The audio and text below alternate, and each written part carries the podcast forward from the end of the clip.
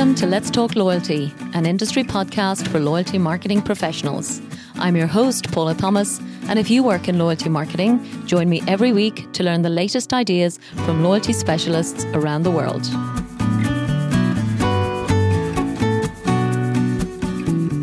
This episode is sponsored by Epsilon. Today, I'm delighted to announce a unique opportunity for one lucky listener of Let's Talk Loyalty to enjoy a complimentary workshop with the loyalty experts at Epsilon. One brand every month will have the chance for a unique, independent loyalty lab, a review of your loyalty program, where Epsilon will share their expert ideas how to drive your program's performance to a whole new level. This workshop is a powerful way for you to measure and then increase the return on your investment in your loyalty program. So to apply, head over to letstalkloyalty.com forward slash epsilon and enter your details.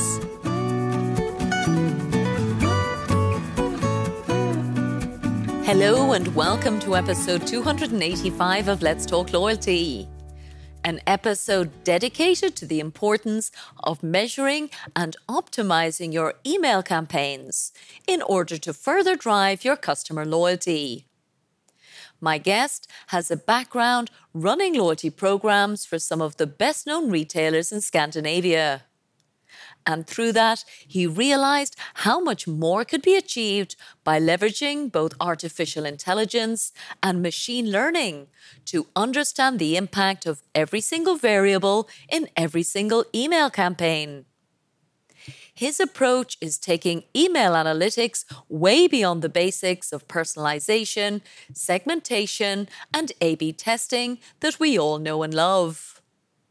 With digital marketing becoming increasingly expensive and first party data growing in importance, it really makes sense to find ways to leverage the latest analytical techniques to optimize your email newsletters. Joining me to discuss the topic and share some of the latest drivers of success in email newsletters is Sondre Vassas, a partner at CPM Analytics in Oslo, in Norway. I hope you enjoy our conversation. So, Sondre, welcome to Let's Talk Loyalty. Thank you. Great to be here. Thank you. Great. I know you're a loyal listener of the show. So, first of all, want to say thank you and acknowledge that. Yeah, I think I was part of the like the third show or something like that. So since then, I've been receiving your newsletters and uh, listening to your show almost every week. So it's been great.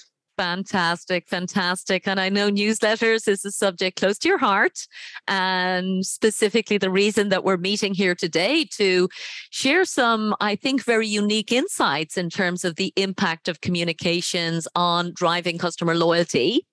So, before we get into all of this very interesting topic, let's start with our usual opening question. And please do tell me what is your favorite loyalty program or even programs? Oh, you know, I've been part of so many programs so, over the years, and uh, it's hard to choose from. But actually, right now, if I could say my favorite today is uh, actually Duolingo. I don't know. Do you know the sort of education app? I do know Duolingo. Absolutely, yes, yes. It's uh, it's for learning another language, isn't it? Yeah, it is. So uh, I know it comes in a free version as well, but uh, we bought a subscription for my family. So actually, I have my wife and I have my kids in there as well. Uh, so we sort of have a friendly family competition. Okay. Uh, yeah, and the thing I really like about it is they're really good at motivating you to continue to sort of train and exercise in a different language. And that's sort of been the challenging part, at least for me, when it comes to learning languages, is that you don't practice enough.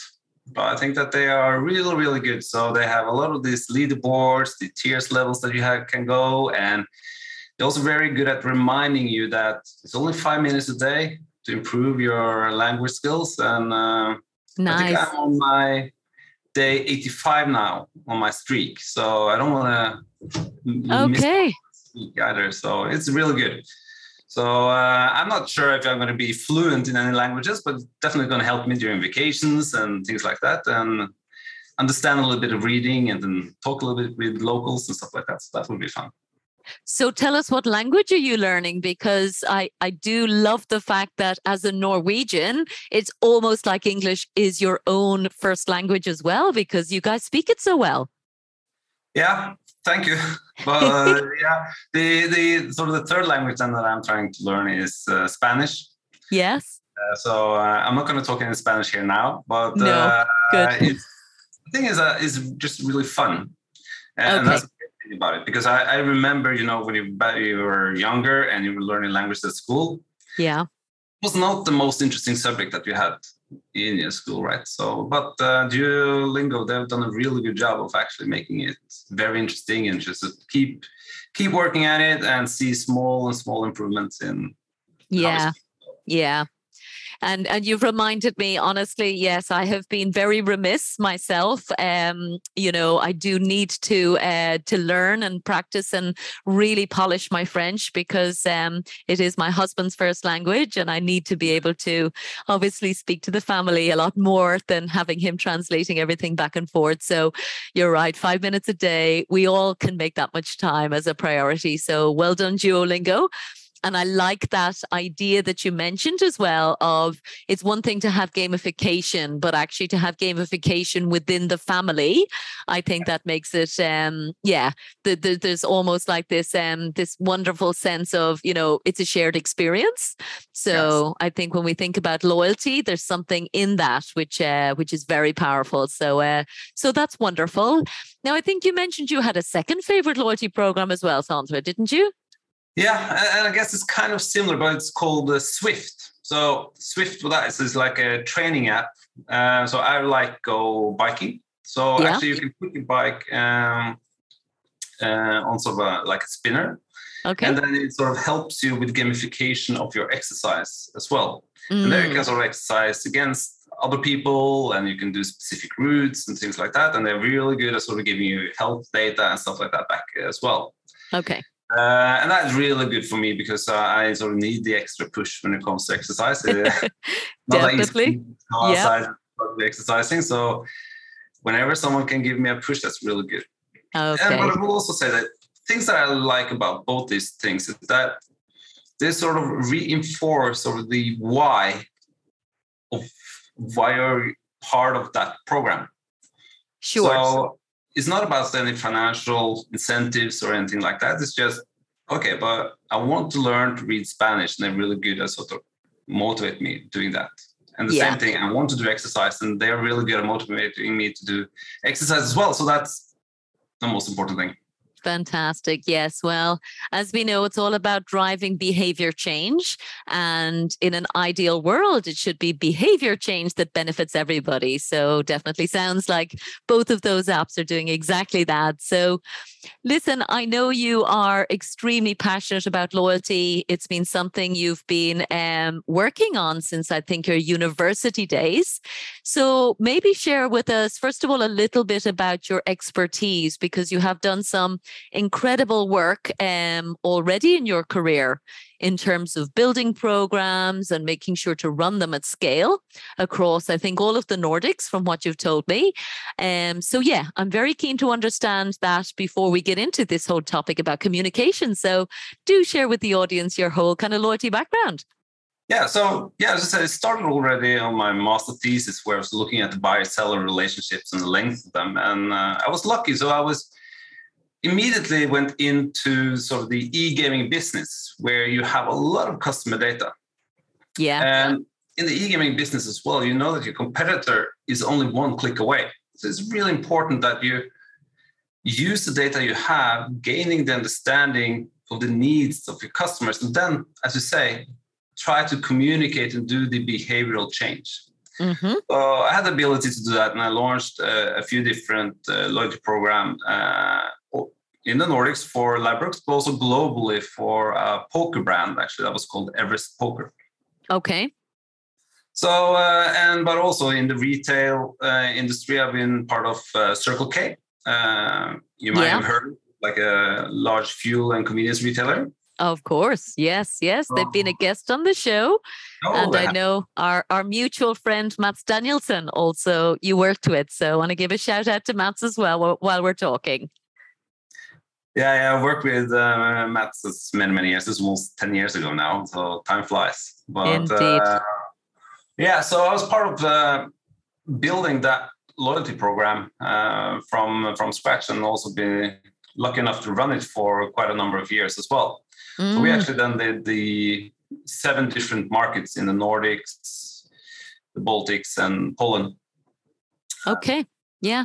So uh, I think we were like four or five million uh, active customers at the end. Mm-hmm. Okay. So, uh, and I also did the same for XXL, which is a large sports and outdoor retailer in the Nordics. Mm. So, what I would say is that what the fun thing is that I always sort of I've been enthusiastic and I've been really motivated working in the intersection so between customer communication, analytics, um, and technology.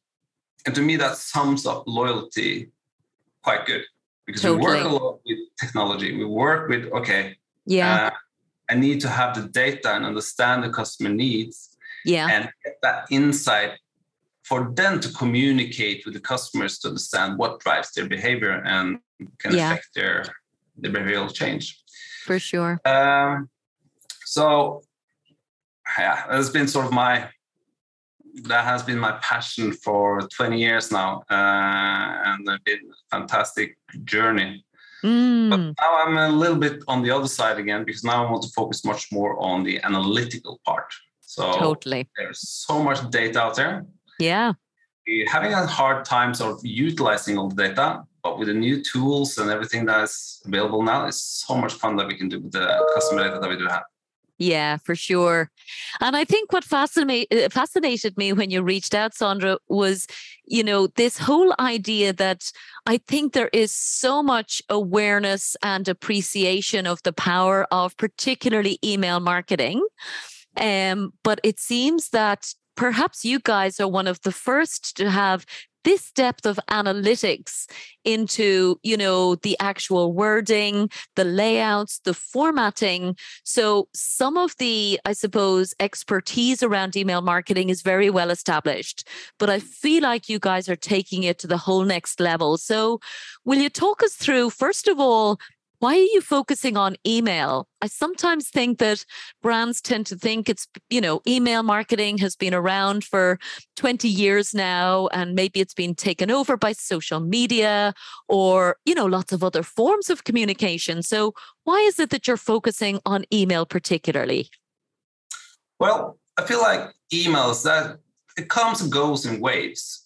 And it has this lot of highs and a little bit of lows. But right now, it's becoming very, very important again for companies. So we see, for our point of view, a very high demand on understanding more on the effect of emails. And it comes from, I think most of us agree that it's the most profitable marketing channel that you do have.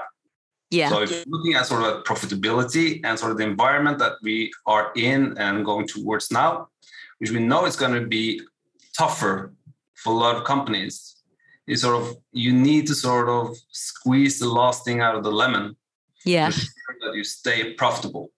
Yeah. At the same time what you also experience is that all digital marketing are becoming much more expensive. So if you look at the google the facebook the snapchat the tiktok etc yeah. they're all sort of increasing their prices. Mm-hmm. so when you combine these two we see a lot of effort now going back into email marketing making sure that they can sort of generate the most effect out of their existing customers as possible. Yeah. So that's why what we actually we are a company called now CPM Analytics. So CPM stands for Customer Portfolio Management. So we work with customers and we work mm-hmm. with analytics, and we have been working a lot with sort of text and image analysis for a lot of our customers.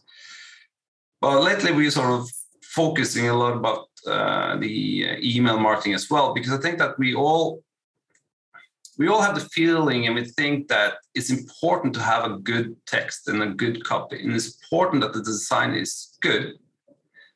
But what is the effect of having a good copy and a good design? Mm. That's something that I don't think anyone sort of have been able to analyze and um, give us answers to previously. So what we now are doing is that for our clients, and we we have numerous clients here in the Nordics now, that what they're doing is that they're sending us their last two, three, four years of email data, Mm-hmm. and we are doing then a full text image analysis of all the data that they have previously done, and we find some very, very interesting information about how the different emails actually work and what doesn't work uh, Mm.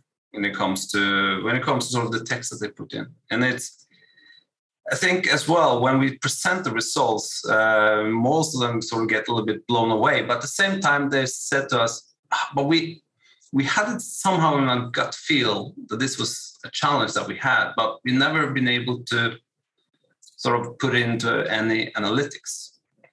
So uh, I think it's a great product now, and we see that there's a lot of a lot of organizations out there are looking for it. So Yeah. it's within retail, it's within university, it's been within hospitals. It's everyone is sort of asking for for this type of analysis, which is fine. Yeah, yeah. No, it's good to hear that, you know, I suppose the the gut instinct is there. You're building on that by, I suppose, delivering ideas and insights that do seem to be blowing their minds. And we're going to talk through some of those. But even just to go back to your point as well, Sondre, about, you know, the market size for email is is only continuing to grow. You Oh, yeah. shared with me it's what it's it's 15% annual growth rate still compounding. So were you surprised that that it's still continuing to grow at that scale given how mature it is as as a marketing tool? Yes, but also at the same time, no, because now we're getting all these machines that helps us with sort of the automations, the personalization, the segmentations, Yeah. and we're starting to be even better at proving the value of the newsletter. So I think the value probably always been there, Yeah. but sometimes it got forgotten by Google came with their sort of analytical tool and we started looking at all the social media. And what they were really good at was they were good at showing the value Mm, of having your ads that platforms. But now Exactly. the email and the email tools as well yeah. much more sophisticated in this area. And when you now start to compare, we see when we do our analysis that email can be up to 40 times, 40 times more profitable than social media. My God. And that's massive when you have a lot of companies now sort of searching for any revenue, any business that they can get. And Yeah. of course, it is 40 times more profitable than just making small adjustments Mm, will make a huge mess. So, yeah, it's definitely on a high right now. I think also the numbers were it's 15% annual growth rate, but they're also estimating that it will soon become 20 billion dollar industry. My goodness, my goodness. And I think you're right. I do think there has been some things that are very well understood that, um, you know, I guess because it is relatively mature, I think we all know that our click through rates and our open rates are important metrics. And I do think we've we've all done plenty of work on personalization and the automation and the testing. So will you talk us through, I suppose, the parts that you're focused on in terms of your analytical piece that you don't think has been researched to this extent before that's driving these mind-blowing insights for your clients? So what we're looking at, pretty much, if you're looking at a newsletter or an email, it's three key components that you do have. Mm-hmm. So you sort of have the messaging and the content, Mm-hmm. which very often you will then say is text. Yeah. You have the sign, Mm-hmm. the sign sort of how you're using images Mm-hmm. that you put into the email. Mm-hmm. And then what we call them functional variables. That's sort of when do I want to send it? To whom uh, do I want to send the uh, email? So if you look at these three, we can then go into looking at further into the messaging and content. And then we start deciphering and looking at, okay, but what is the topic of the newsletter? And then it's machine learning Mm-hmm. finding out the topic of the uh, of the email. Are Mm. specific words in the subject lines that sort of trigger words that Mm-hmm. sort of have any effect?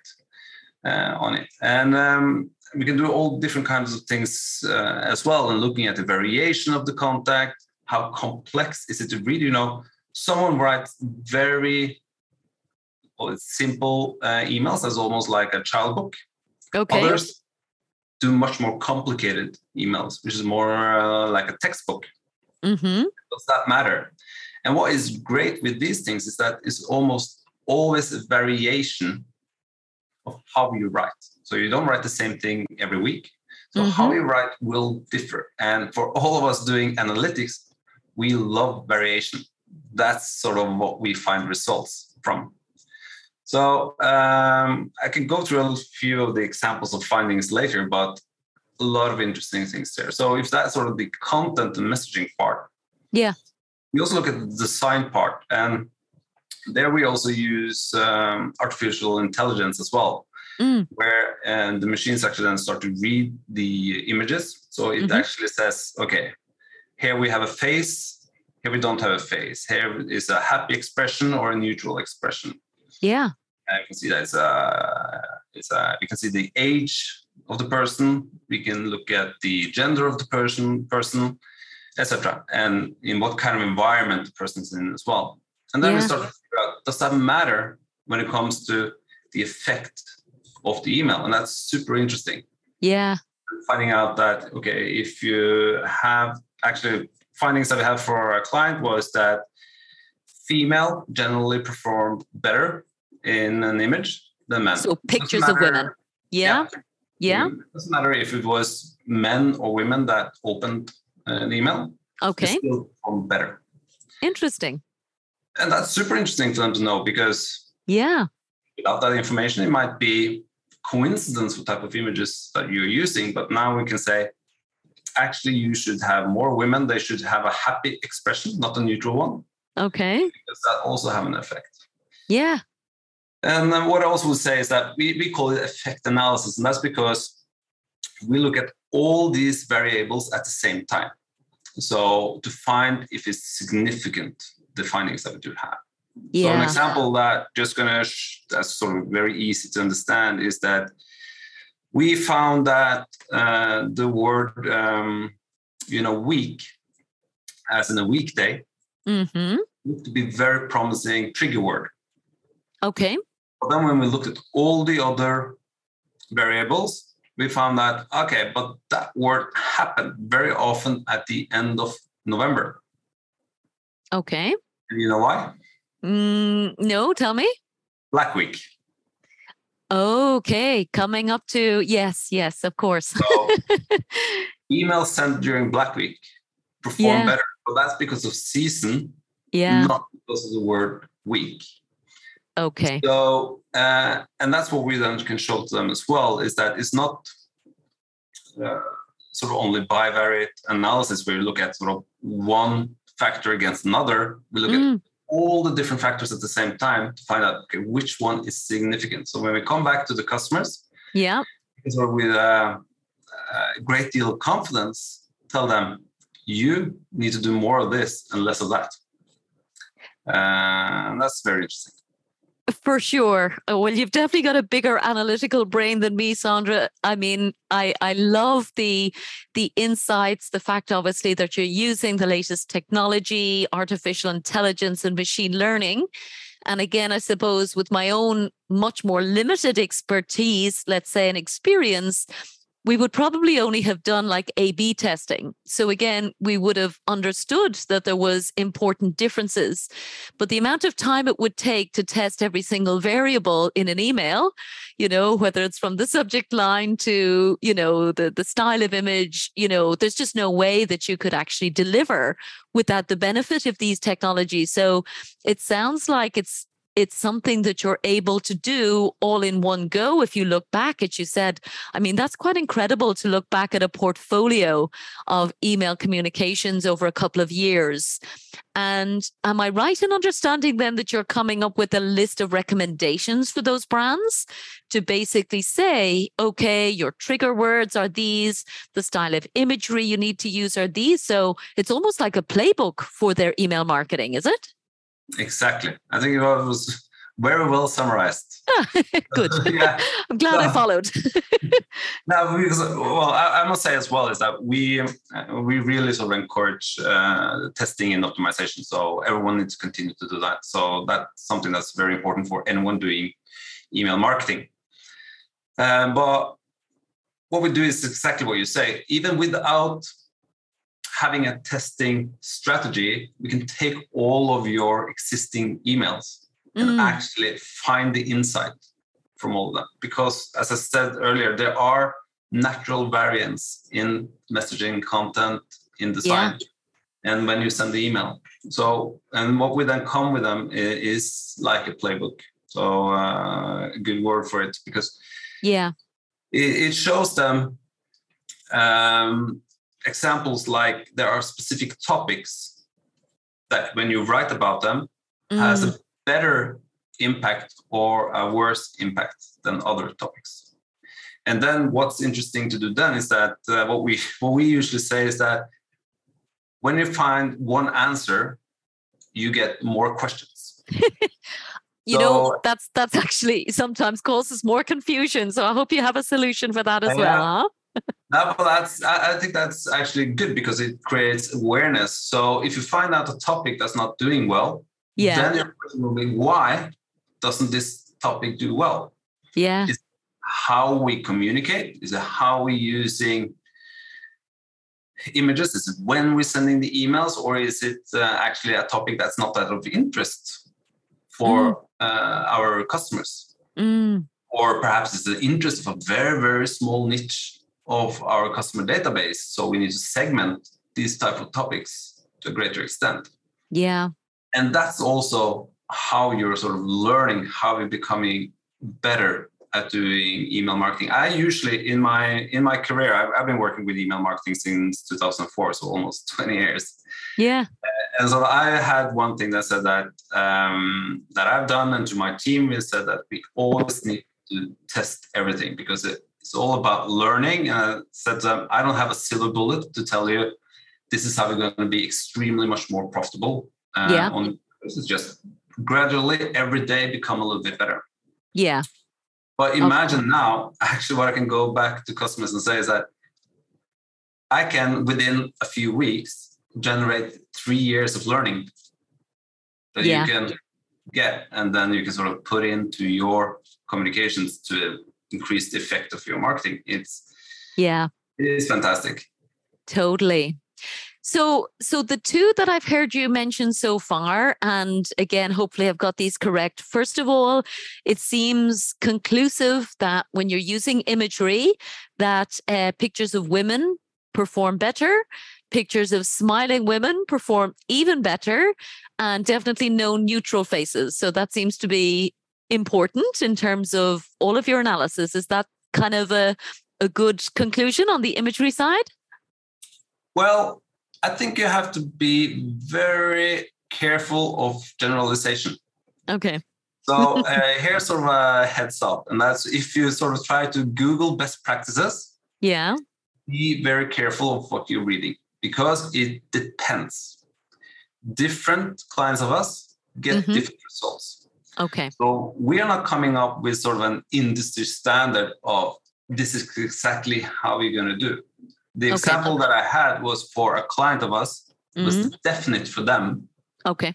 Uh, it was significant. Okay. And I think that's important as well because it's a lot of sort of variation between industries, within industries, within different brands, yeah. etc. Yeah. And that's why, and that's actually the reason why we started doing this because you could read, um, if you could read sort of advice online saying you need to have a large image on your email. You yeah. need to use this type of text. And mm we were sort of asking ourselves questions about uh, is this correct? Is, sure. is this right? Yeah. and what we now see is that uh, no, you can't say that this is how you're going to write your emails because it depends. You need to look at yourself, your brand, your okay. customers as an yeah. example. And okay. I can take um, an example is that we, I can uh, use one of our clients, uh, which I used to work for, so it's easy to use them, which is uh, XXL. Okay. the sports retailer, yeah? The sports retailer. So if you look at their emails, they are almost no content and text in them.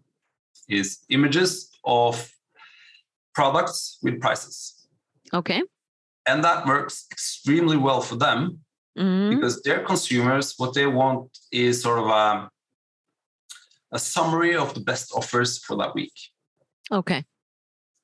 But within the same industry, sports industry still, mm. you have others that see the opposite effect. That actually some of the consumers are interested in reading about the product um, rather than just seeing uh, product and prices. Interesting. So okay. You will have differences. Uh, but uh, I guess uh, the the women and smiling is probably one of the more generic ones. okay, Okay. Well, it makes sense to me. Uh, definitely, it feels like the kind of thing that I would respond to. So, what else have you noticed then? Like, again, I know we're, we're saying we can't generalize, but you have a lot of findings across all of this um, expertise. So, what else um, interested you? You've already talked about the word week, um, and not to assume that that was a trigger word, but I do think it's very interesting that there are trigger words as distinct from, you know, just, you know, a, a subject line, for example, which I, I guess is very easy to test. Um, yeah. I think we, we've probably all done that. But trigger words is something that I guess probably does need the machine learning in terms of understanding and analyzing it, because I've never known trigger words to be something that would be easily measurable, certainly in anything that I've worked on. No, and that's right as well. So um, what I can also say is that a very important word that I think most within retail actually think about is that should I use save? Should I use discount? Uh, or are there other kind of similar words that I should be using in my subject line? What mm-hmm. works? Yeah. Uh, and uh, this was done for a specific client. This time it was in Norway.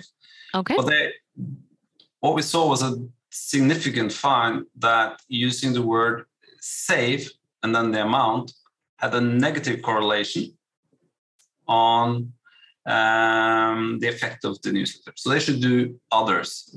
use discount, uh, use the percentages, the amount, etc., rather mm-hmm. than using the word save. Because for some reason, and uh, that doesn't um, do well with their customers in Norway. So that's sort of kind of interesting word. So mm. try to avoid using that one and find someone else as well uh, instead. Mm. Uh, but on the subject lines as well, just to sort of continue sort of interesting information is that uh, we also saw um, quite a few actually of our clients have what we call low variation in subject lines. So what we then do is that we look at all the subject lines that they've had for the last 30 days let me see. Mm-hmm. Have they had a similar subject line in the previous 30 days? Okay. And it doesn't have to be the same because you know the machine learning it understands the intention of the sentence. Okay. So even though you use kind of different words, mm-hmm. uh, it um, it still say about the intention of the, uh, the subject line is still the same. So it's small variation. But then the problem we then saw is that low variation gives lower opening rates. And sort of the reason for that is obviously that the consumer and the reader mm-hmm. feels that he has seen this message before. So you know in your cluttered email box, yeah. you scroll through very quickly sure. all the emails that you get. Yeah. And you think, ah, but I read this before. So you don't have to remember the words that were in there, but sort of, yeah, I got this type of message from this um, from uh, this um, company before. Okay. We don't open it. So actually, what we saw was that sort of in uh, in relative numbers, it was ten percent higher opening rate when they use subject line with variation. So okay. many people might think that ah, it's not that important to write the perfect subject line, is it? I can just do kind of similar what I did last week. Yeah. Never have findings like, ooh, you should definitely put some effort into your subject lines because that will have a huge impact. uh, because you then look at the full funnel as well. If you don't open, you don't get a click, you don't get a visit to your website, you don't get that sale. Yeah. We all work for. And and what strikes me with that actually, it reminds me of um, somebody on LinkedIn who um, I really do admire in terms of their content. But it was um, the same point again, just in a different context. And this was particularly, I suppose, somebody you know I probably would kind of consider them a, an influencer, let's say, and what she was talking about was the importance of a surprising image. Mm. So I think, particularly on LinkedIn, you know, we all see a lot of the same stuff and we see a lot of text, and there's, I suppose, almost a formula now. But I think what I'm hearing with, I, I am hearing you describing it as variation, but it's almost that there needs to be an element of surprise to cut through for them to go oh that looks interesting what are they talking about that's that's very different rather than because i do think everybody does realize the subject line is important um so they definitely i think we all put kind of work into it but but writing a surprising subject line is not something that I've ever sat down to try and do. Um, so yeah, is it, am I right in understanding that one? It's all about catching the attention of the reader, uh, and that uh, and then I think having sort of a surprise uh, yeah. moment definitely help you. Um, we also say that you have approximately two seconds of getting the interest of the reader uh, in the newsletter. So oh, yeah, if you think about two seconds, what should I write if someone has two seconds? Totally, yeah. Um, then perhaps it makes a little bit more sense that sometimes if you think that you read it before, you just scroll on, you don't open it. Uh, yeah. If it catches your eye and say, what is this? This this sounds interesting. Yeah. Then you engage. Totally. You're making me think about my podcast descriptions now, Sondre. I don't know how uh, how surprising I can make them three times a week, but it's certainly something I'm going to be much more aware of. Yeah, just uh, I sent you as well, and uh, I sent you a slide deck, and I put the first email that I got from you. Yeah. one. Yes, Just indeed. Example, see, does it differ? Yes. Uh, or quite similar. Yes, exactly. Yeah. Well, I would definitely say, from our perspective, we have extremely limited resources, given that I'm pretty much doing almost everything. Thankfully, now with uh, with two guys in the team supporting me. But yes, we uh, we're, we're covering a lot, so um, we haven't got into the depth of analysis of uh, writing surprising email subject lines or podcast descriptions. But uh, I love to learn about it. And then the other piece that you talked about a lot is the simplicity of the content. And I guess for me, you know, when I think about how copywriters typically work, particularly in bigger companies, and you've talked about XXL, you've talked about Circle K. So I'm sure these are brands that do have, you know, brand guidelines that are very well established. So in my experience, the copywriters in companies like this, you know, it's probably a consistent style of copywriting that we would tend to use maybe across all channels. But it seems important from your work that actually it is simplified in, in terms of the email needs to be a little bit simpler if it's going to have a better effect. Is is that am I understanding that point correctly? Yeah, I, well, I think at least what you need to do is that you need to write at the level your customers are at. Yeah. And if you don't think about what I said earlier, is that they, you know that your customers and your consumers have limited time to spend yeah. on you. So it needs yeah. to sort of be quick and understandable, mm-hmm. immediate. Okay. Um, but it's not as easy to say that simpler is better either. Uh, because if you go all the way down to very simple language where you sort of say, okay, I'm max going to have five words in a sentence and almost like a child book written, yeah, yeah, uh, then you're not going to hit the right level because then the consumers will write it, now they read it uh, and think it's not for me. Mm. So uh, within there, actually, it's we see significant findings there as well. So you need to sort of find your level. So, but it is more, I would say, it's not child books, but it's more on on um, magazine level. Okay. So we tend to say that there are four different levels. You have child book, you have magazine, you have newspaper. Okay. And then you have a little sort of more professional writing. Okay. Yeah. Uh, then keep it sort of on a magazine level. Uh, that seems to be where most effective. So sometimes you write too simplistic, sometimes you read way too complex. Yeah. Find your right level of writing. Yeah.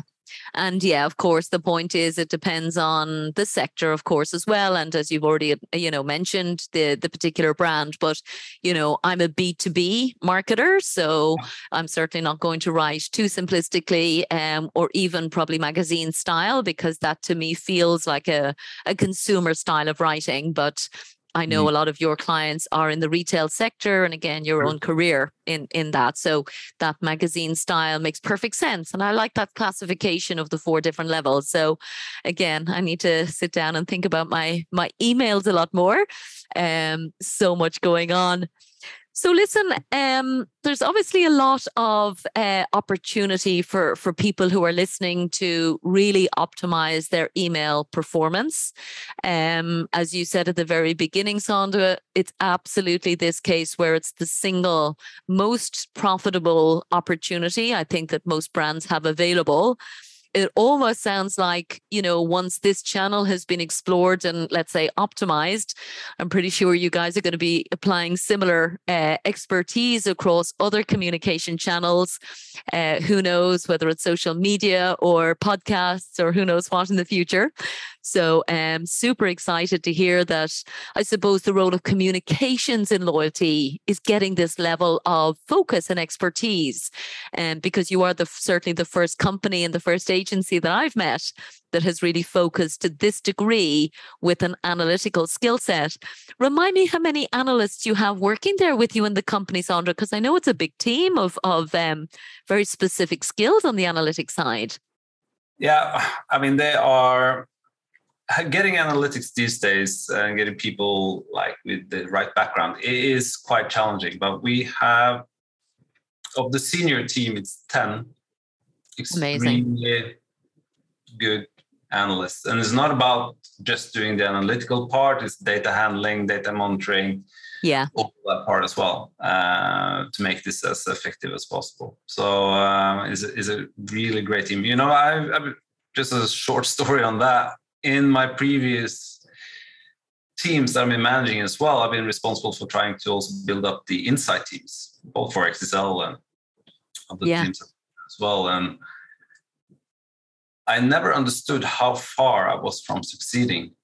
until, until I came here because I always thought like okay okay we are a few people here now we're doing analytics we get a few new reports now I want to move over more into data science and understand more of predictability if I can sort of predict what's going to happen and I want to do more social science and understand yeah. why is it happening and why yeah. will it continue to be like this mm-hmm.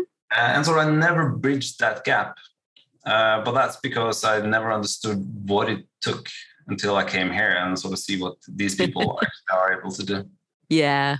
And I think as well, your particular skill seems to be the storytelling side. So translating the, you know, big data analytics, um, all of these implications into something that's actually actionable. Because for me, research can sometimes end up leaving me with, okay, so now what do I do?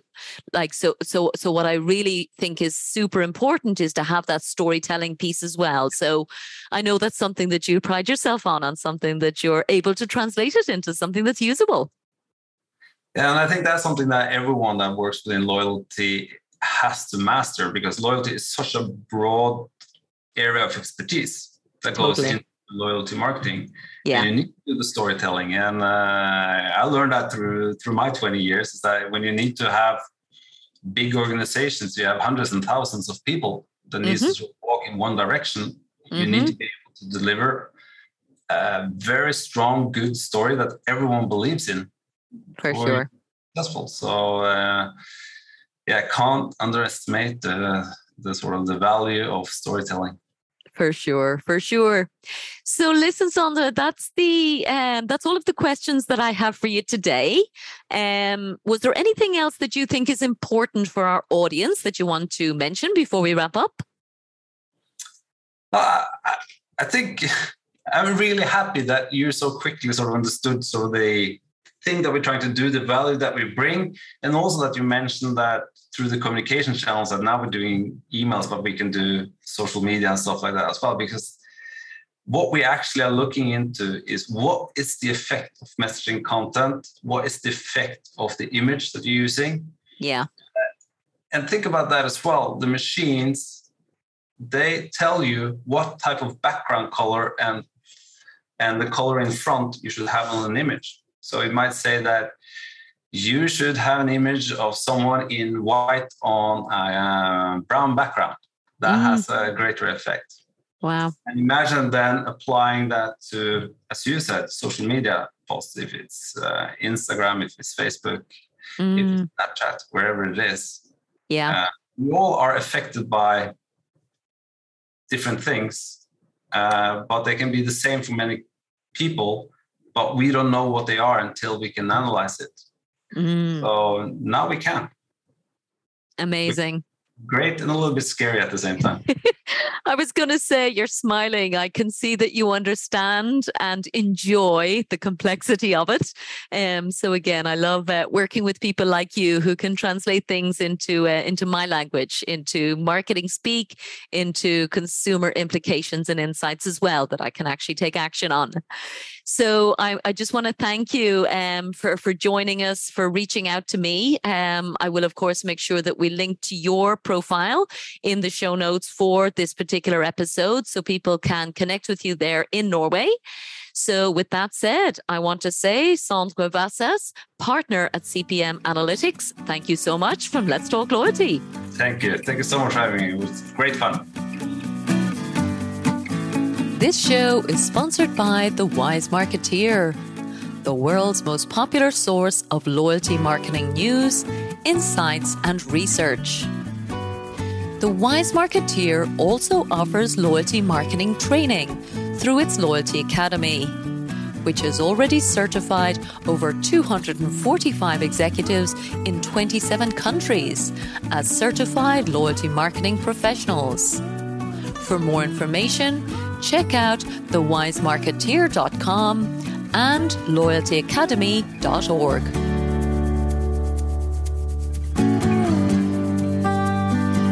Thank you so much for listening to this episode of Let's Talk Loyalty.